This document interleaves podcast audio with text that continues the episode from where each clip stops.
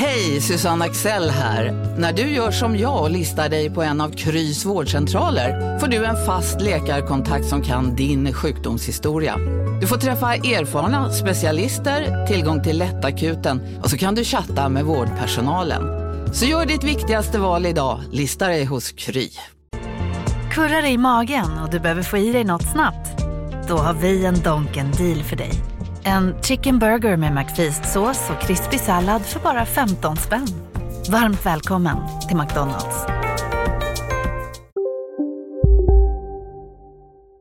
Från Monopol Media, det här är Kapitalet. Jag heter Gunnar Harjus. Och jag heter Åsa Secker. Åsa, du berättar eh, historien om Mats och Sundqvist i två delar. Eh, har man inte hört första delen så ska man göra det, för att annars kommer man inte fatta någonting av det här. Absolut. Gå tillbaka, lyssna på avsnitt ett. När ni har gjort det, kom tillbaka hit. Lyssna på avsnitt två. Bara för att påminna, vart är vi i historien? Jo, men vi lämnade Mats Sundqvist eh, vid pianot. Han är välkammad, han ler in i kameran. Dagens Industris första sida, november 2007. Han står liksom på toppen av sin finanskarriär kan man säga. Men eh, samtidigt så förstår man ju att det där kommer inte hålla i sig för alltid. kanske. Eh, du ska få berätta klart den här historien nu. Resten av historien om Mats och Sundqvist kommer här.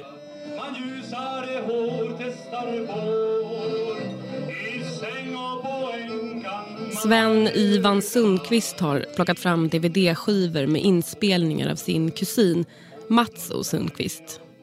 Vi tittar på datorn i arbetsrummet i enplansvillan på Lidingö utanför Stockholm. På skärmen så dyker Mats upp, nästan alltid med en mikrofon i handen. Innan vi filmade allt med våra mobiler så valde man filmtillfällen med större omsorg. Den där klumpiga videokameran plockades bara fram när det var något särskilt. En 50-årsfest, på julafton, på semestern kanske. Eh, en del av hans personlighet är ju, man ska, om man ska försöka förklara en annan människa så skulle jag säga att han gillade att vara i centrum, att stå i centrum, att uppträda, att ha ett auditorium och då kan det vara genom att prata eller sjunga.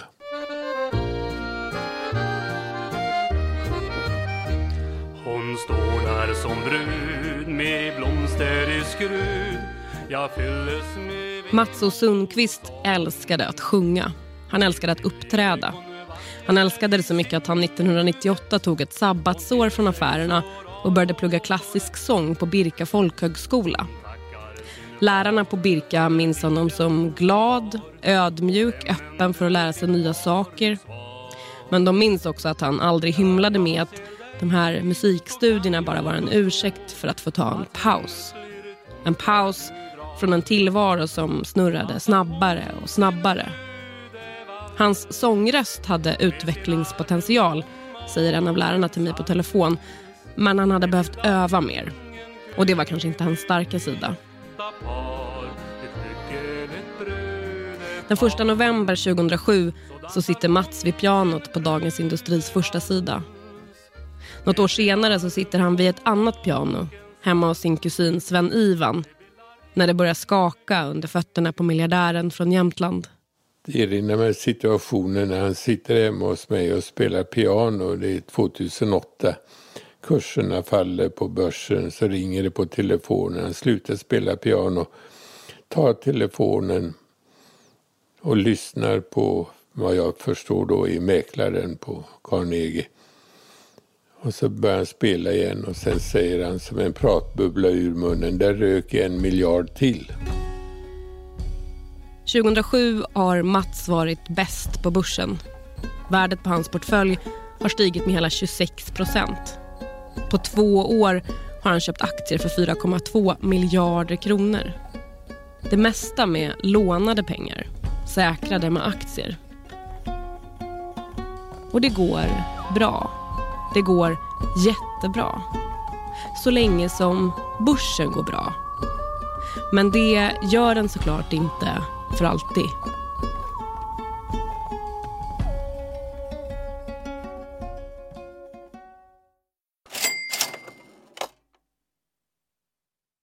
Kapitalet sponsras av SPP och Storebrand Asset Management. Eh, Storebrand och SPP hör ju ihop sedan många år och utan att gå in på några detaljer här och nu så kan vi i alla fall säga att eh, Storbrand förvaltar över 1200 miljarder kronor, bland annat åt just SPP. Och du har ju träffat Storbrand, Jakob, och pratat om eh, Kina. Ja, eh, vi, vi pratar i alla fall om hur Kina blivit en sån otroligt viktig del i omställningen av energisystemet. Eh, över 70 procent av värdekedjorna inom vind och solkraft kontrolleras av Kina, vilket mm. är otroligt när man tänker på det. Ja.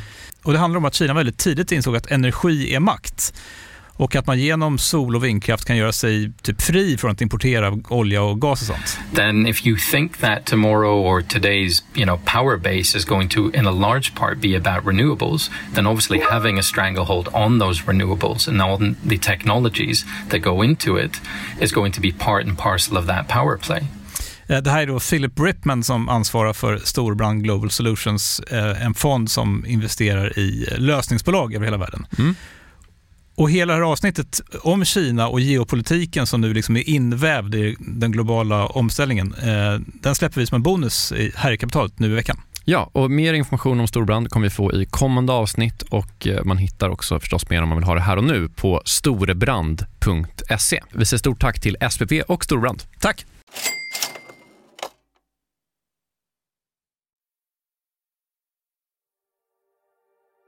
Peter Benson är chefredaktör för tidningen Affärsvärlden. På 00-talet så jobbade han på Dagens Industri och på Börsveckan. Han hade koll på börsen kan man säga. Och 2007, ja då händer det något med världens börser. Ja, men det som händer i världen är ju att att dels så börjar det krackelera i USA kring den här, man pratar om subprime, alltså att man har lånat ut alldeles för mycket pengar till människor som är helt hopplösa på att återbetala och de har köpt stora lyxkåkar fast de är i princip arbetslösa. Och, och, så har man lurat varandra och tyckt att det här var en bra grej. Så att, så att bostadsbubblan i USA eh, börjar först pysa ut och sen så, så smäller det. Liksom. Och det där eh, drar även med det där får även liksom återverkningar i Sverige. Eh, och sen så finns det en annan eh, eh viktig sak då och det är att den här råvaru det här råvaruracet, att man liksom tänkte att det liksom höll på att ta slut på råvaror och de skulle vara så värdefulla. Det, de, där synar man korten också och det visar sig inte stämma. Traders saying this is the craziest day they have ever seen in these markets. We're down 9% today. The Zetra Dax over in Frankfurt is down by 9. Eh, och sen så det som är, blir det verkligt läskiga då är när banksystemen i mycket USA men även Europa då när de visar sig vara shaky, att det är liksom fullt med dåliga lån. För att det, slutar nämligen, det visar sig nämligen att de som har finansierat den här, de här dåliga lånen i USA, det är ganska mycket europeiska banker, dumt nog. What started in America last year has now spread to every part of the world. I slut, som sitter med Svarte Petter så att säga. Det är jättemånga som förlorar pengar, men, men eh, och då, då skakar hela finanssystemet i hela världen egentligen och särskilt då i, i ekonomier med, med, med ganska stor finanssektor, eh, exempelvis Sverige. Det kanske inte är helt självklart hur dåliga amerikanska bolån kan få hela det globala finanssystemet att skaka. Men grejen är att de där lånen som amerikanerna har tagit de har på massa omvägar delvis finansierats av bland annat europeiska banker. Och då blir alla jätteoroliga. Det kanske även är en svensk bank som har varit med i det här. Sitter vi också med jättedåliga lån? Eh, sitter Danske Bank med dåliga lån? Sitter den och den? Och så Alla sitter och tittar på varandra och undrar vem sitter med Svarte Petter och man anar att det inte bara är en Svarte Petter utan det finns liksom halva kortleken är Svarte Petter. Eh, och då blir det liksom en skräck som är delvis befogad och delvis bara skräck för skräcken. Eh, och, och då då kommer det här, liksom, de här fruktansvärda så att säga, dagarna i, i, i finanshistorien där liksom man befarade att liksom hela, hela, hela skiten, om man får säga så i den här podden, höll på att gå liksom bara haverera. För att ingen vågar göra någonting med någon annan. Det finns inget förtroende kvar och hela vårt ekonomiska system bygger liksom på förtroende ganska mycket. I Mats O Sundqvists fall så var det väl ganska uppenbart för alla eller många att, att den här killen sitter sannolikt med jättemycket lån. Och, och då blir ju han det blir som när du spelar kort återigen, då, att alla vet att han sitter med minst en Svarte Petter. Mm. Och då blir han också väldigt, eh, han blir liksom dubbelt sårbar där. För att alla vet att ska vi göra affärer med Mats och Sundqvist, då ska vi antingen ha jättebra villkor eller så ska det vara jättemycket hängslen och livrem. Och då blir det blir som en liten peststämpel mm. som är jättesvår att ta sig ur. I takt med att börserna rasar så krymper värdet på Mats aktieportfölj. Portföljen som har varit säkerhet för lånen som han har tagit för att kunna köpa mer aktier. Vännen och rådgivaren Peter Thelin, den frispråkige före detta fondförvaltaren, förstår att den där höga belåningen kommer att bli ett problem. Saker som är gamla kan man ju berätta om. Men vi, det var, vi var uppe i Jämtland på en tillställning, Mats och jag. Och jag var på honom som 17 på förmiddagen. Jag kommer ihåg vi äter frukost i Åre tillsammans på bageriet där. Och det här är nog 2008 eller något sånt, 2007 eller något sånt där. Och då sa Mats, fan du måste göra något. Det, det kommer att få ett helvete om du inte fixar din skuldsättning. Det är alltså, du, du, måste bara, du måste sälja av. Du, ja, ja, jag, jag, jag har en plan här att, eh, då, ja, kan komma det sen, men jag har en plan, jag vill inte sälja av någonting. Ja, och sen ska träffas vid lunch och sen, ah, nu har jag sålt eh, en miljon SCA-aktier. Ja, vad bra, så jag. Jag sålde dem från bolag till mig själv, säger han då. ja, och, och det, ja, det var mindre bra. Men då hade han belåningsutrymme på sig själv men inte på bolaget. Ja. Han hade ju egentligen, han, han hade nog en, en, en, plan är fel att säga, men han hade i alla fall en tanke som att han han skulle, som, han skulle vara långsiktig när han var på börsen, han var långsiktig med Hexagon. Nu, nu hade han börjat köpa aktier i SCA, Skanska och i Industrivärden. Och att det skulle som, han skulle liksom bli hans nya. Mats säljer inte. Eller han säljer för sent. Han och Carnegie, ska sägas, väntar så länge som till sommaren 2008 innan de säljer av aktierna i Hexagon. Det är överlägset största innehavet i Mats portfölj. Lånen som han har tagit för att köpa de aktierna de kommer från flera håll. Men den bank som har tagit större risker än andra det är Carnegie. Det finns regler som säger hur mycket man som bank får låna ut till en enda kund i förhållande till hur mycket kapital banken har. Överskrider man den gränsen så har man en så kallad otillåten exponering. Carnegies lån till Mats är en otillåten exponering vid tre tillfällen sommaren och hösten 2008 enligt deras egna beräkningar. Och det vet de om. De tvingas till och med informera Finansinspektionen. Och banken förstår att de måste göra något för att komma ner under den där gränsen. Och sommaren 2008 så gör de en sak som ska bli väldigt omstridd. När Mats först blir kund hos Carnegie 2004 så öppnar han inte bara depåer för sig själv utan också för sina tre barn. Han går i borgen för depåerna och har fullmakt att göra vilka affärer han vill med pengarna. När hans egen depå är överbelånad och Carnegie sitter med den där så kallade otillåtna exponeringen ja, då säljer banken 8 miljoner Hexagon-aktier från Mats bolag till barnen. De tre barnens konton debiteras med 265 miljoner kronor vardera. Och resultatet blir att barnens konton nu också är överbelånade med flera hundra miljoner kronor. Det som från början var ett plussaldo på 240 miljoner blir snart en skuld på drygt 600 miljoner. Carnegie själva hävdar gång på gång att man inte gör det här för att bli av med den där otillåta exponeringen utan av en annan anledning. Mats sitter ju sedan ett tag tillbaka i Hexagons styrelse. När man sitter i styrelsen för ett bolag så har man såklart en viss insyn. Och när man har det så får man inte köpa och sälja bolagets aktier för nära in på att bolaget ska presentera till exempel en kvartalsrapport. Eftersom att det kan skicka signaler till marknaden att man vet något som inte är offentligt än. Det här kallas för ett handelsförbud. Hexagon ska lämna en rapport om en dryg månad när den här affären med Mats barns konton görs. Carnegie menar att man gör transaktionen med barnens konton så att man ska kunna sälja de där Hexagon-aktierna om det behövs även när Mats själv har så kallat handelsförbud. Problemet är att Mats inte hade handelsförbud när affären med barnen gjordes. Det fanns marginaler. Mats själv hävdar våren 2009 att han blev informerad om transaktionen med barnen efter att den redan var gjord. Jag ställdes inför faktum, säger han till Dagens Industri. Carnegie kommer också hävda att man uppfattade att Mats och barnens konton inte skulle redovisas tillsammans utan separat och alltså inte räknas som en enda exponering. Men Mats har ju både fullmakt och är borgenär för barnens depåer. Så i Finansinspektionens ögon så ska hela familjen Sundqvist räknas som en exponering. Och det där spelar stor roll för beslutet som Finansinspektionen fattar i november 2008.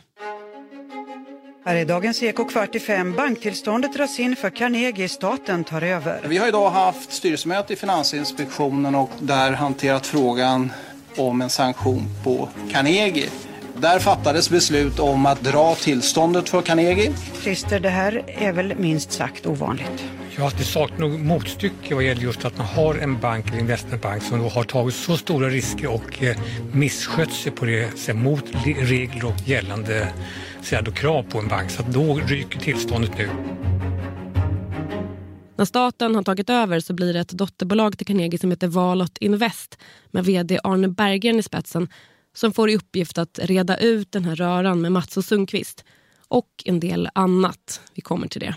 Och fram till dess kan man säga, då, då hade Mats problem var hanterbara till tillståndet ryker. Eh, och då var inte jag så engagerad i det där. Utan då hade han inte som, då, då, jag visste att han hade problem. Men han hade som inte berättat för mig om det på det sättet. Men när tillståndet ryker, då sätts ju allt på ända. Och då måste han göra någonting. Och, eh, och då, då frågar han mig om hjälp. Mats vänder sig till personer som han litar på. En av dem är Peter Tellin. Miljardären och barndomsvännen Dan Olofsson är en annan. De träffas på kusin Sven-Ivans kontor på Kammakargatan. Där får de låna ett rum. Han frågar vad ska jag göra, hur ska jag göra, hur ser de på det här och den här skuldsättningen och, och vad, ska jag, vad, vad, tycker du, vad tycker du jag ska göra och sådär. Så att han var väl hos Carnegie varje vecka och gick igenom alla sina tillgångar eh, för att han då skulle, som, de skulle ha koll på vad han gjorde. Och sen var det bara som när tillståndet förlorades, ja då, då skulle Mats bort. Då skulle man avveckla Mats så fort som möjligt. Ja, jag deltog i väldigt mycket i de här diskussionerna. Inte, inte, inte, alltså ganska, nej, jag deltog inte, men jag deltog i diskussionerna med Mats vad som kunde göras. Utan det var nog, man kan nog säga att Dan Olofsson deltog väldigt aktivt i diskussionerna och jag deltog utåt sett och jag deltog inåt sett i diskussionerna om vad, man, vad som var skäligt att göra man, alltså Mats hade ju hamnat i en situation som han var överbelånad och, och, och då, då är de reglerna som gäller. Eh, och eh, sen var det en fråga om som då, vad är tillgångarna som då inte är noterade, vad är de egentligen värda? Och där, där hamnar man i en diskussion då som att fastighetsbolaget då som, som låg som pant där, hur, hur, skulle man värdera det? Och det var mycket sånt som då var. Och Mats ville ju dra ut på tiden. Han hade hoppats att, eh, att börskurserna skulle gå upp och att det här skulle lugna ner sig och då skulle allting vara frid och fröjd. Och sen så tyckte ju då Carnegie att det här tog för lång tid. Eh, och eh, då så hotade ju de med att sätta Mats i personlig konkurs. Eh, och auktionera ut. Och då har klockan hunnit bli 21 minuter i åtta. God morgon, ni lyssnar till P1 Morgon. Investmentbanken Carnegie kommer att aktionera ut finansmannen Mats O Sundqvists holdingbolag Skrindan som lämnats som pant på miljardlånet. Det blev klart igår efter att Sundqvist och Carnegie inte kunnat komma överens om hur Sundqvist ska betala tillbaka lånet. Och min uppfattning var bara att vi måste lösa det här innan. Och jag är osäker på om det var det bästa rådet. Det har jag funderat på länge. Man kanske skulle ha låtit dem gå. Och sen hade det blivit en juridisk process omkring det här. Eh, men det var inte, det var, det var inte, jag tyckte det var en dålig lösning. Utan då fick man då en vecka på sig för att handla fram en lösning då som skulle göras. Och eh, det gjordes då på den här veckan. Och sen skulle avtalet skrivas. Det kanske var åtta timmar man hade på sig att skriva ett jättebesvärligt avtal. Och det var avtalet, det, fanns, det saknade väl vissa grejer då som man skulle haft med i avtalet men det, det, det, det får man ta på att det var så bråttom allt det där. Det är bråttom. Det skrivs ett avtal. Ett avtal som kanske har sina brister men det är i alla fall ett avtal. Ett avtal som gör att Mats och Sundqvist slipper aktionera ut sitt livsverk, koncernen Skrindan, till högstbjudande. Arne Berggren på Valet Invest har satt den 17 mars 2009 som deadline. Den 13 februari är han med i P1 Morgon i Sveriges Radio och säger så här. Varför vill ni ha tillbaka hela miljarden nu? Eh, ja, men, eh, det är ju så, vi gör ju bedömningen att Mats kan inte betala den här miljarden nu. Utan vi gör ju bedömningen att han kommer att få svårt även i framtiden att betala tillbaka den där miljarden. Det är därför vi, vi, vi gör den här lösningen. Om ingen överenskommelse är gjord så auktioneras skrindan ut klockan 10.00 i Salénhuset den 17 mars. Och måndag den 16 mars, när klockan närmar sig midnatt, ja, då ska avtalet skrivas på i sista stund. De träffas i ett konferensrum på ett advokatkontor på Hamngatan i Stockholm. Lokalerna är vackra, stuckaturer i taket. Men stämningen i rummet är elak, säger Peter Thelin. Det tar bara en halvtimme eller så. Avtalet är ju redan klart. Det är bara underskrifterna som saknas.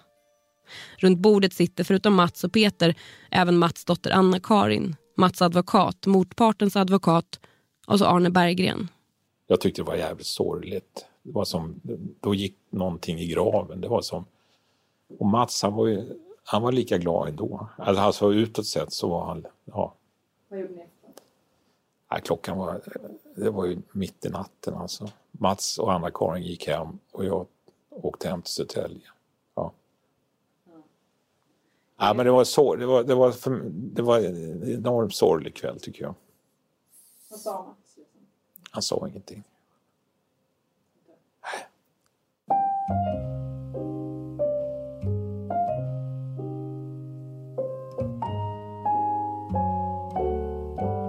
Det skrivs sekretessavtal. Detaljerna i uppgörelsen ska inte offentliggöras. Och vissa frågor om hur den här uppgörelsen kommer till är fortfarande inte besvarade. Som till exempel vad de onoterade tillgångarna faktiskt var värda då, när avtalet skrevs under. Vilka andra intressen som eventuellt låg bakom att få Mats att skriva under. Hur det egentligen gick till när Mats barns konton blandades in och om risken för att barnen skulle stämma Carnegie påverkade hur man hanterade hela uppgörelsen. De där frågorna har vi inga svar på. Men det vi vet är det här. I och med uppgörelsen som skrivs under den 16 mars 2009 så skrivs Mats skulder av helt. Hans barn får tillgångar värda 50 miljoner. Mats själv får behålla pensionsförsäkringar värda mellan 20 och 40 miljoner och möjligheten att köpa loss vissa tillgångar i Jämtland, bland annat Högfors slott. Inte fy skam kan man tycka, men då ska man komma ihåg att Mats tillgångar bara ett år tidigare hade värderats till många miljarder. I det perspektivet så var det en barskrapad Mats och Sundqvist som drog sig tillbaka till Jämtland 2009.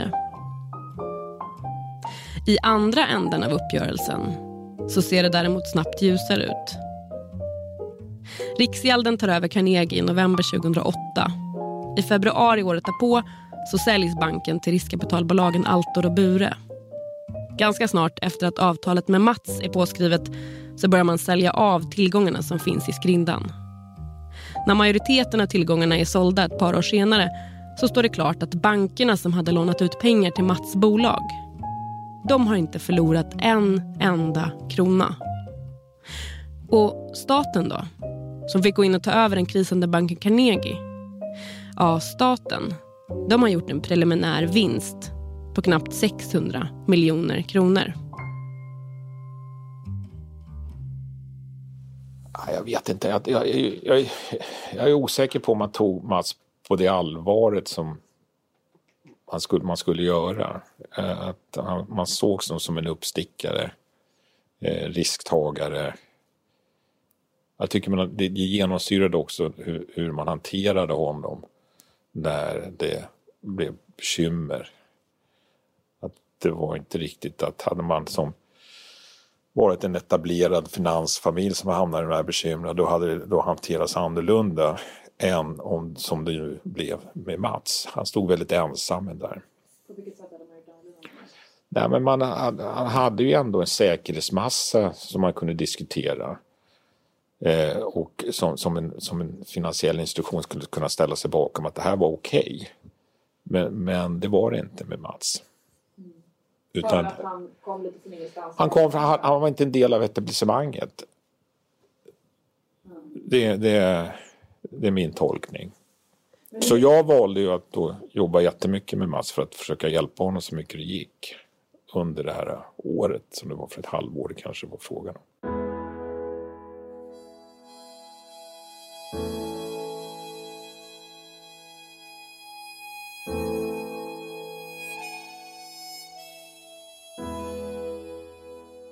Det går fort. Fallet. I november 2007 så ler Mats på Dagens Industris första sida under rubriken Bäst i år. Aktieportföljen värderas till över 11 miljarder. Ett år senare så har rubrikerna en helt annan ton. Guldgossen som sänkte Carnegie. Han spelade bort en miljard. Vad var det som hände egentligen? Hur kunde det gå så långt? Varför sålde inte Mats innan det var för sent? Året innan kraschen så sitter Mats i en fiskebåt i Norska havet tillsammans med Frans Bergstrand, sin gamla kollega från Jämtlamell, han med telefonkiosken om ni minns. De jobbar inte ihop på sågverket Jämtlamell längre, det har sålts vidare något år tidigare. Frans Bergstrand tycker om att hänga med i världsekonomin. Han gillar att läsa nyheterna.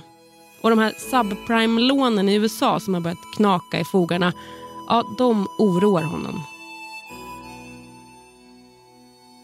Och jag sa till Mats att försök eh, ta och casha hem en hel del nu medan tider är. Va?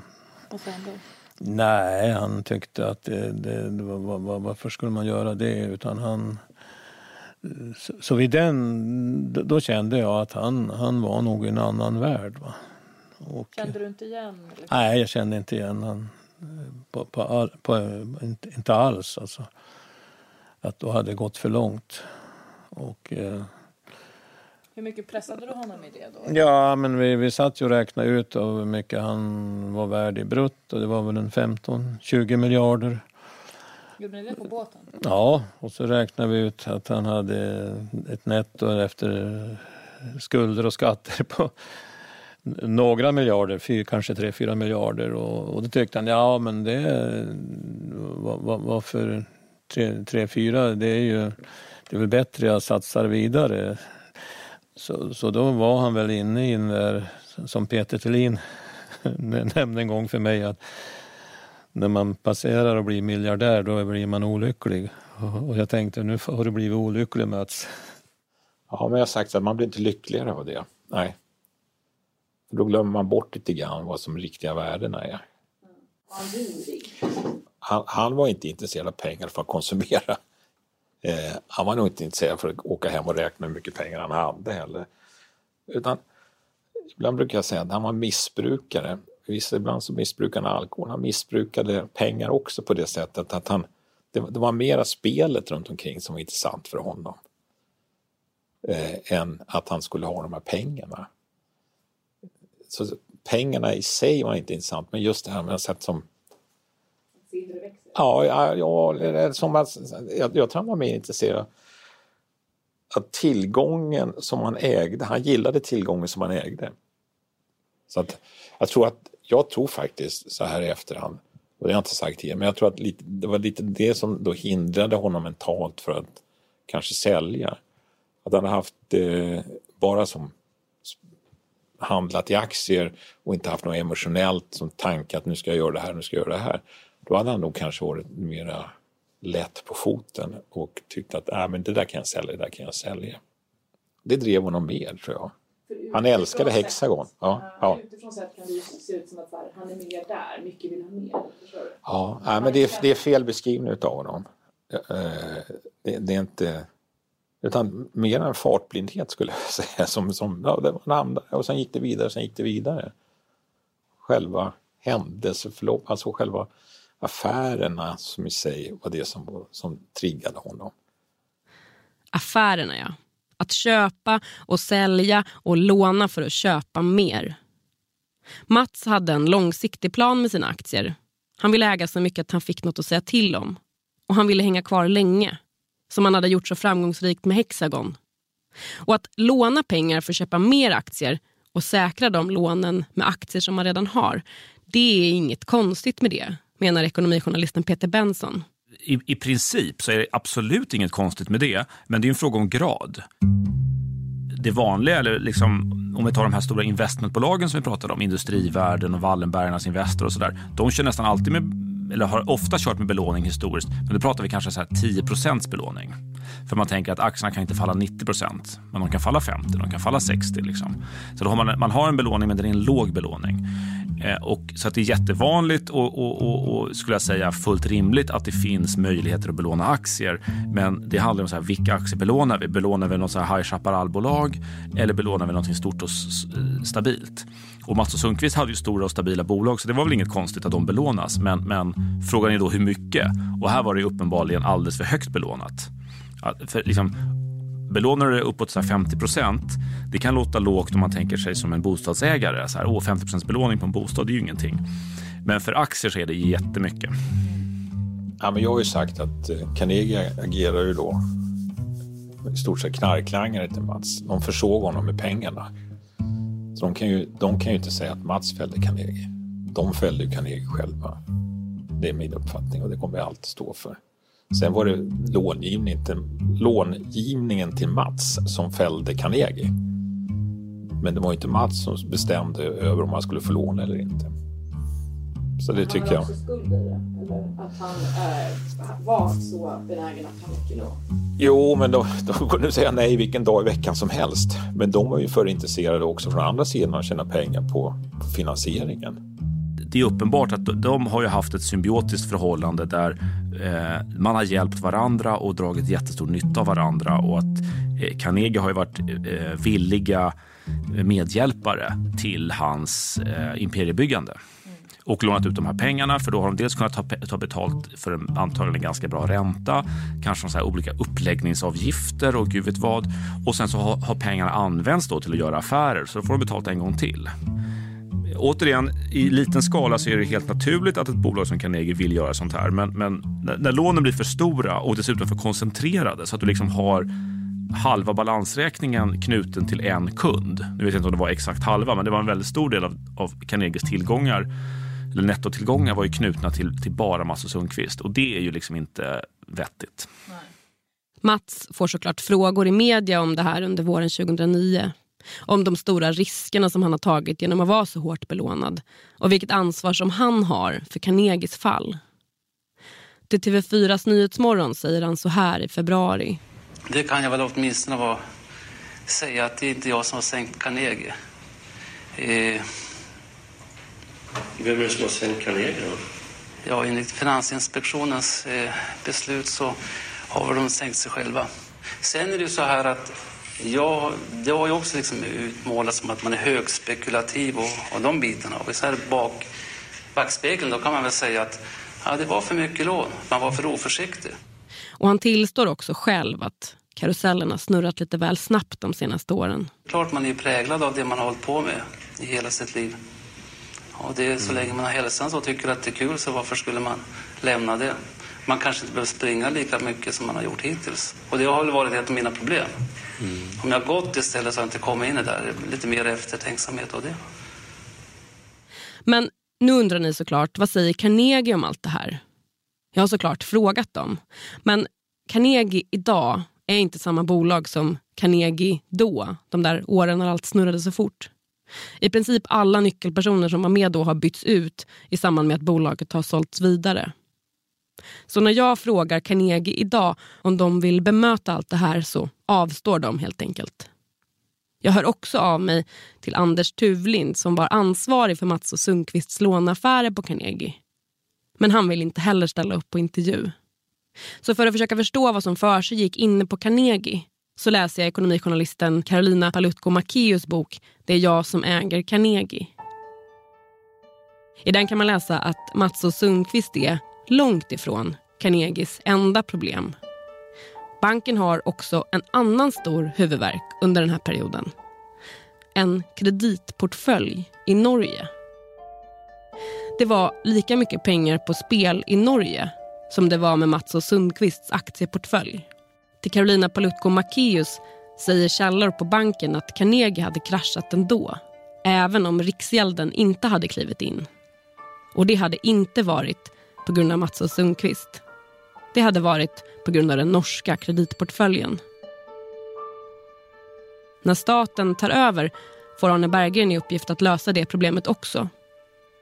Ett antal av de rika norrmännen som har ställt till med så stora problem för banken får återbetalningsplaner på flera år. Ibland så många som åtta år. Det som Mats också ville ha. En återbetalningsplan. Och jag vet att jag kan, jag vet jag, att jag kan och jag, och jag vill göra rätt för mig. I den här finanskrisen så har det uppstått en sak som för många har blivit svår. Och med likviditetsbristen i, i samhället idag så kan inte jag mobilisera kapitalet idag, men jag kan göra det under tid. Genom hela krisen så hävdar Mats att han har tillräckligt med kassaflöde för att kunna betala sina räntor. Det som hela tiden har varit hans käpphäst, att så länge man kan betala sina räntor så är allt okej. Okay. Men det blir ingen återbetalningsplan. Avtalet skrivs på och till media säger Mats att han vill vända blad. Ja, vi gjorde ju en uppgörelse nu i natt här och eh, eh avstyrde den här aktionen. Och eh, det är en ny huvudägare för Skinna-koncernen, Carnegie. Och eh, som jag lyckönskar till ett fint företag, företagsförvärv. Jag har gjort mig fri från min skuld och eh, vi vänder bladet och går vidare. En sak som, okej okay, nu, nu vänder vi blad om man säger så, men det vändes inte blad utan då, då pågick den här processen. Och Mats hade ju ordning och reda, men det var hans ICA-konto, det var allt, allt gick man igenom. Så att det inte skulle finnas några pengar någonstans. Och, och jag säger så här, man ska, för, man, man ska förstå som att ett avtal skrivits, man skulle som gå igenom allting och det skulle vara rätt. Men det där var nästan förnedrande. Det där, det där tyckte Mats var jobbigt. Det, det sänkte honom. För då var han inte, då, då, då var han inte en värdig människa när man gjorde det där, den där utredningen. Det, alltså han kände det så. Och det tyckte han, det var ju samma sak som att gå i konkurs egentligen. Men man hade låtit honom behålla lite. Mats drar sig tillbaka till Jämtland. Då och då dyker det upp artiklar om att han är på väg tillbaka. Han vill tillbaka, bygga upp en ny verksamhet. Men det ska han aldrig hinna göra.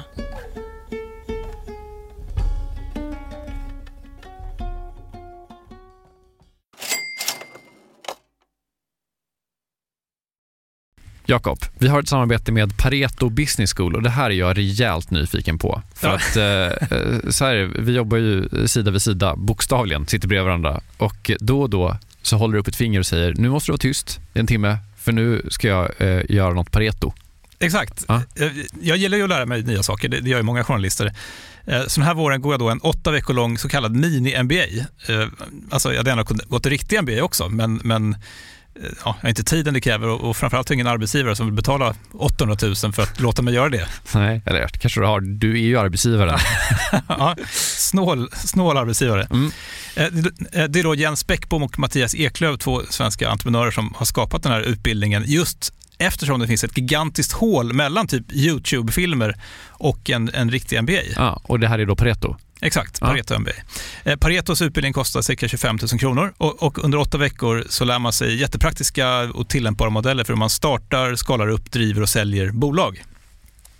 Eh, Jens och Mattias eh, de håller själva i många föreläsningar, de är garvade entreprenörer båda två. Mm. Och så man så olika gästföreläsare som kom in. Mm. Typ någon kille som, som, eh, var expansionschef på Spotify, någon som körde marknadsföring på Revolut, eh, en kille som driver Sveriges största campingkedja, mm. som har varit med i kapitalet faktiskt, okay. Johan Sör. Ja. Ah, just det. Också varit en helt otrolig svensk eh, entreprenör som byggt massor med grejer i Vietnam.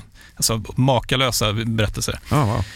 Eh, så den här kursen består av en blandning förinspelade moment och seminarier, men man går också i då så här kohorter tillsammans med andra deltagare från Sverige och utlandet. Jättenyttigt, eh, tidseffektivt och funkar jättebra för, för den som vill driva egen verksamhet som, som typ vi gör här. Eller om man typ driver projekt och affärer i större bolag. Wow.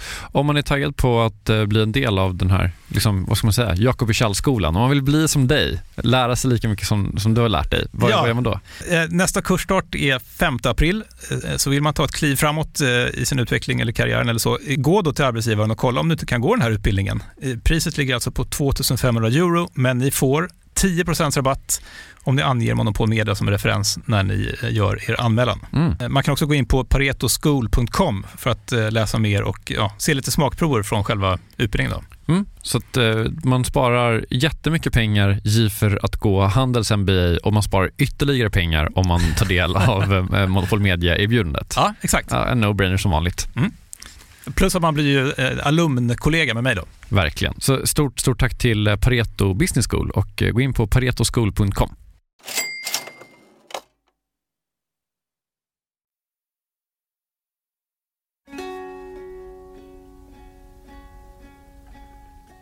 Igår förmiddag hittades Mats och Sundqvist livlös vid en fyrhjuling i närheten av Högfors slott utanför Häggenås några mil norr om Östersund. Hans liv gick inte att rädda.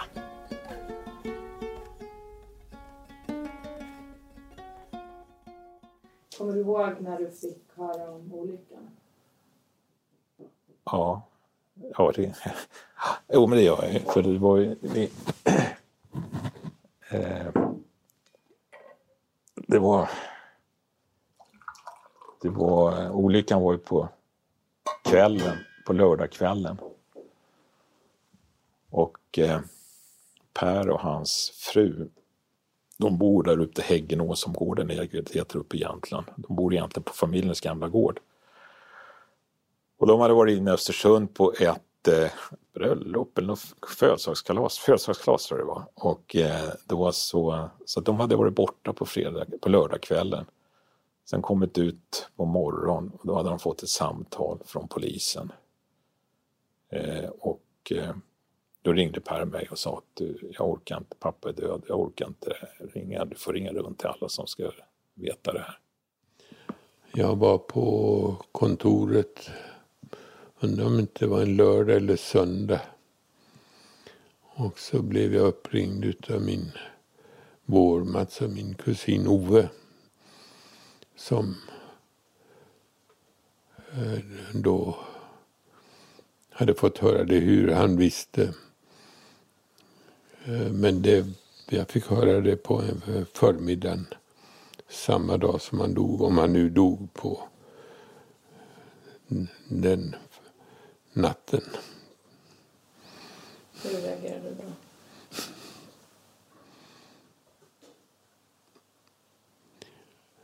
Stum. Tyst.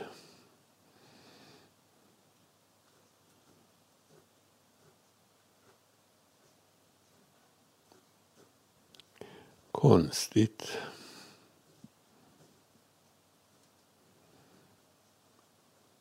Jag har aldrig fått frågan om hur jag reagerar på en död så att jag letar ord. Det är inte lätt. Ja. Nej, men det, det var, vi var jättenära vänner så att det var, det var Eh, det, var, det var hemskt. Det var, han var ju för ung. Jag menar, det, det, det är ju så, man, man, man dör. Alla dör någon gång man dör av ålderdom. Men Mats, det, det, var inget roligt sätt att dö på. Eh, och allt såg bättre ut. Och eh, nej, nej, det var, det var som inget... Det var, det var en, det var en hemsk dag. Söndag förmiddag den 23 september 2012 hittas Mats och Sundqvist död under sin fyrhjuling i en slänt, inte långt från Högfors slott. Kvällen innan har han varit i sin fäbod. Någon gång mellan sju och nio på kvällen så ska han bege sig hem till Högfors slott igen. Men han kommer inte hela vägen hem. Morgonen efter så hittas han av två personer i det lokala jaktlaget. När räddningstjänsten kommer dit kan de konstatera att det är många timmar för sent. Mats och Sundqvist blev 61 år gammal.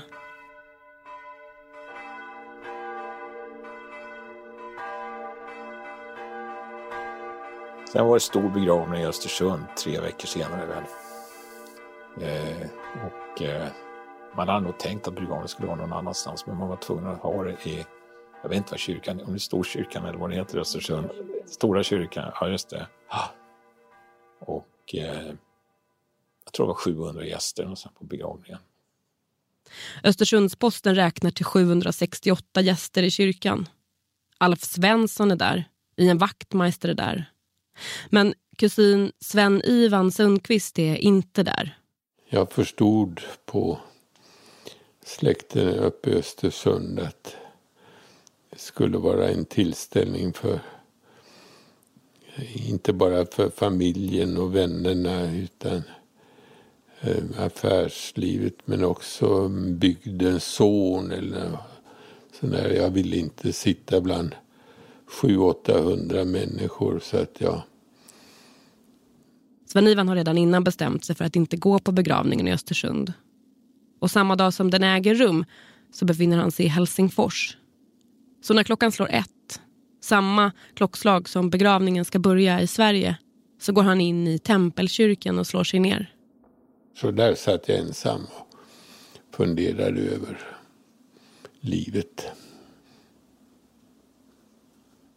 Så all, jag har aldrig under mitt ganska eh, händelserika liv haft så roligt med någon människa i så många år som jag hade med Mats. Och sen var det en, eh, en stor tillställning på gamla flygflottiljen i Östersund. Eh, med eh, då kaffe och tårta. Äter man smörgåsbord på begravningen, eller smörgåstårta.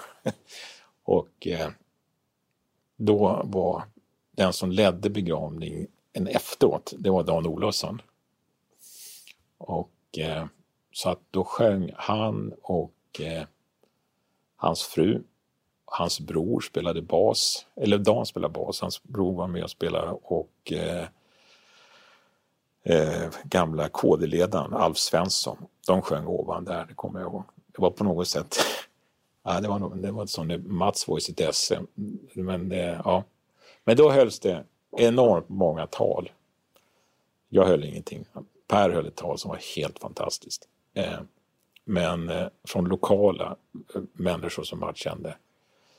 Och då insåg man ju vilken betydelse han hade haft för bygden. Jag menar, han var ju helt enorm. Så alla ville tacka honom för att han hade gjort för idrottsklubben, för att han hade gjort för dem, och han hade gjort för dem, och han hade gjort för dem. Alltså det, det var...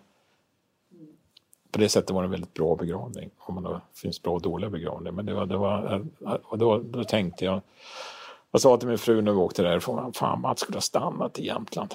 Här, här uppskattades han för den han var. Det hade varit mycket enklare. Då hade han säkert levt också. Ja, det tror jag. Ja, det tror jag. Jo, men han levde destruktivt på slutet. Alltså efter den här 2009, den här processen. Det var ett destruktivt liv han hade, skulle jag vilja säga.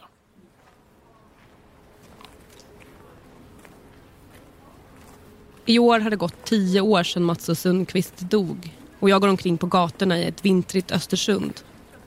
Det skrivs inga rubriker i affärspressen längre. Inte i lokalpressen heller för den delen. Men om man börjar fråga Östersundsborna vad de tänker på när man säger Mats namn, ja då kommer minnena tillbaka. Han var positiv. För? Ja, för hela Jämtland. Ja, på vilket sätt? Ja, eh, vad heter det, han var glad. Träffade han någon gång? Eller såg Ja, det gjorde jag. Han var alltid glad. Och duktig att sjunga.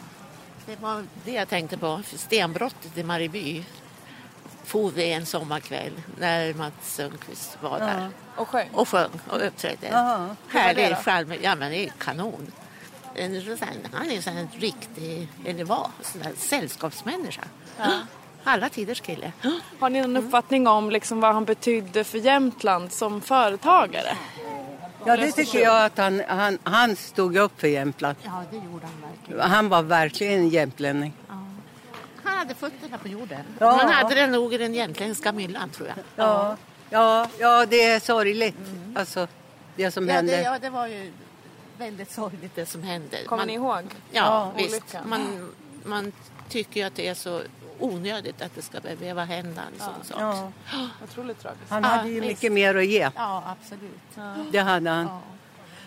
Så att, eh, ja. Allt det här som var liksom med Carnegie och sådär när han blev liksom anklagad för att ha fått dem på fall. M- Minns ni? Det skrevs ju mycket om skrevs det. mycket. Ja, hur tänkte ni då? Ja, men då tänker man så här, då, sådana där gånger är det tragiskt att man är ifrån ett mindre, en mindre ort.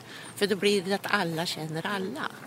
Så är man född och uppvuxen i storstan så kanske inte det blir lika dramatiskt för familjen. Men är man Nössesundare eller häromkring då blir det ju väldigt mycket snack. Och det är aldrig bra med snack. Det, det blir ju fel många gånger. Kom, det kommer liksom in och så ja, blir det en annan version till nästa person och så blir det de tror och de tänker och det är Ja, det, är, det är ju lätt att skylla på andra. Vet du vad man säger på jämskan? Vet du eller har du hört det? Förstår du vad jag säger nu? Om man vet eller om man Vet har hört det? Eller har du bara hört det? Ja. Och på jämska säger man vet du nej, eller har du hört det?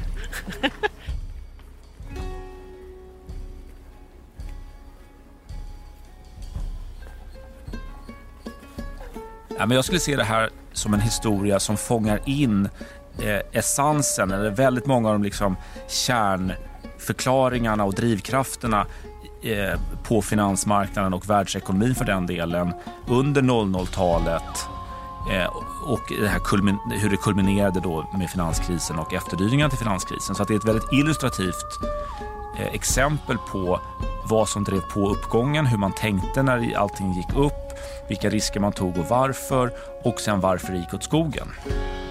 Och sen fick han bli symbolen för hur, hur det kan gå. Liksom. Ja, han blev symbolen för det i Sverige för att han var en, en, en människa av kött och blod eh, som hade det här beteendet då att ta alla de här riskerna som gjorde att han, eh, han hamnade på stupstocken.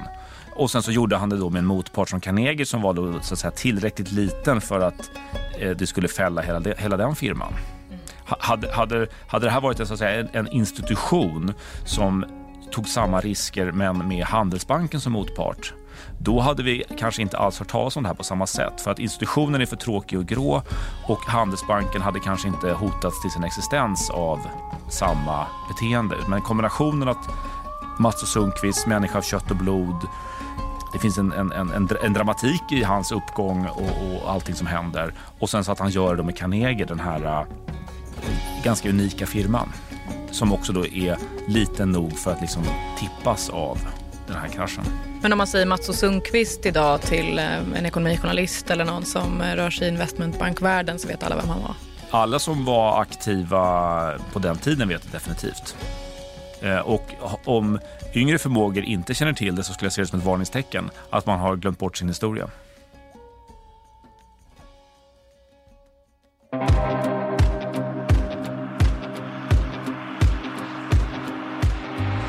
Du har lyssnat på Kapitalet om Mats O Sundqvist.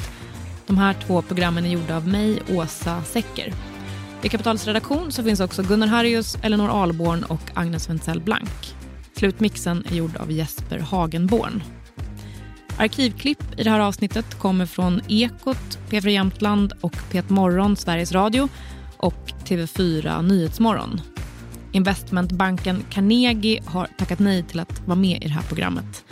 Vill man läsa mer om Carnegie så rekommenderar jag att man läser Carolina Palutko Macéus bok. Den heter Det är jag som äger Carnegie. Kapitalet är tillbaka nästa vecka och då handlar det om någonting helt annat. Hej då!